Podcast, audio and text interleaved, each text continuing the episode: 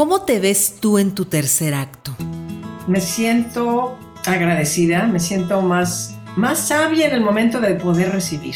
En el momento en que uno recibe, también puede dar más.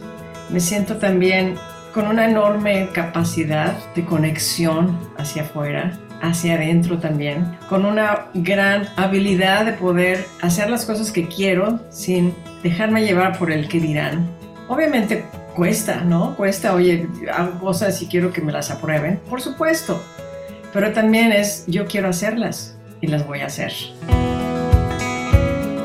Tener un rol de ese tipo es lo que a mí la edad, estando a 50 y tantos de edad, o sea, me siento mucho más capaz de todas estas cosas.